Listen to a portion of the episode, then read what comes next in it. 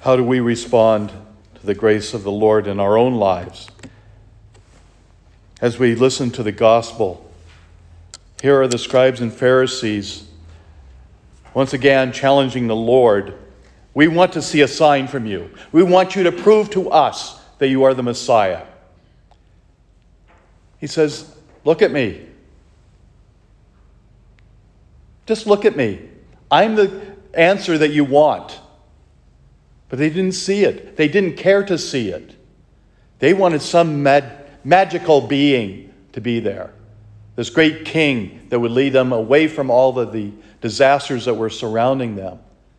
Little did they recognize he was present to them. He was standing right there in front of them, leading them away from all the disasters of the world. He's still present to us. He's here. He gives us Himself every time we come to Mass. In Scripture and in sacrament, He gives us Himself. To open our hearts and our lives to the presence of the Lord is so important, especially in this time of the pandemic. To truly recognize His presence in our lives, that we need it so desperately.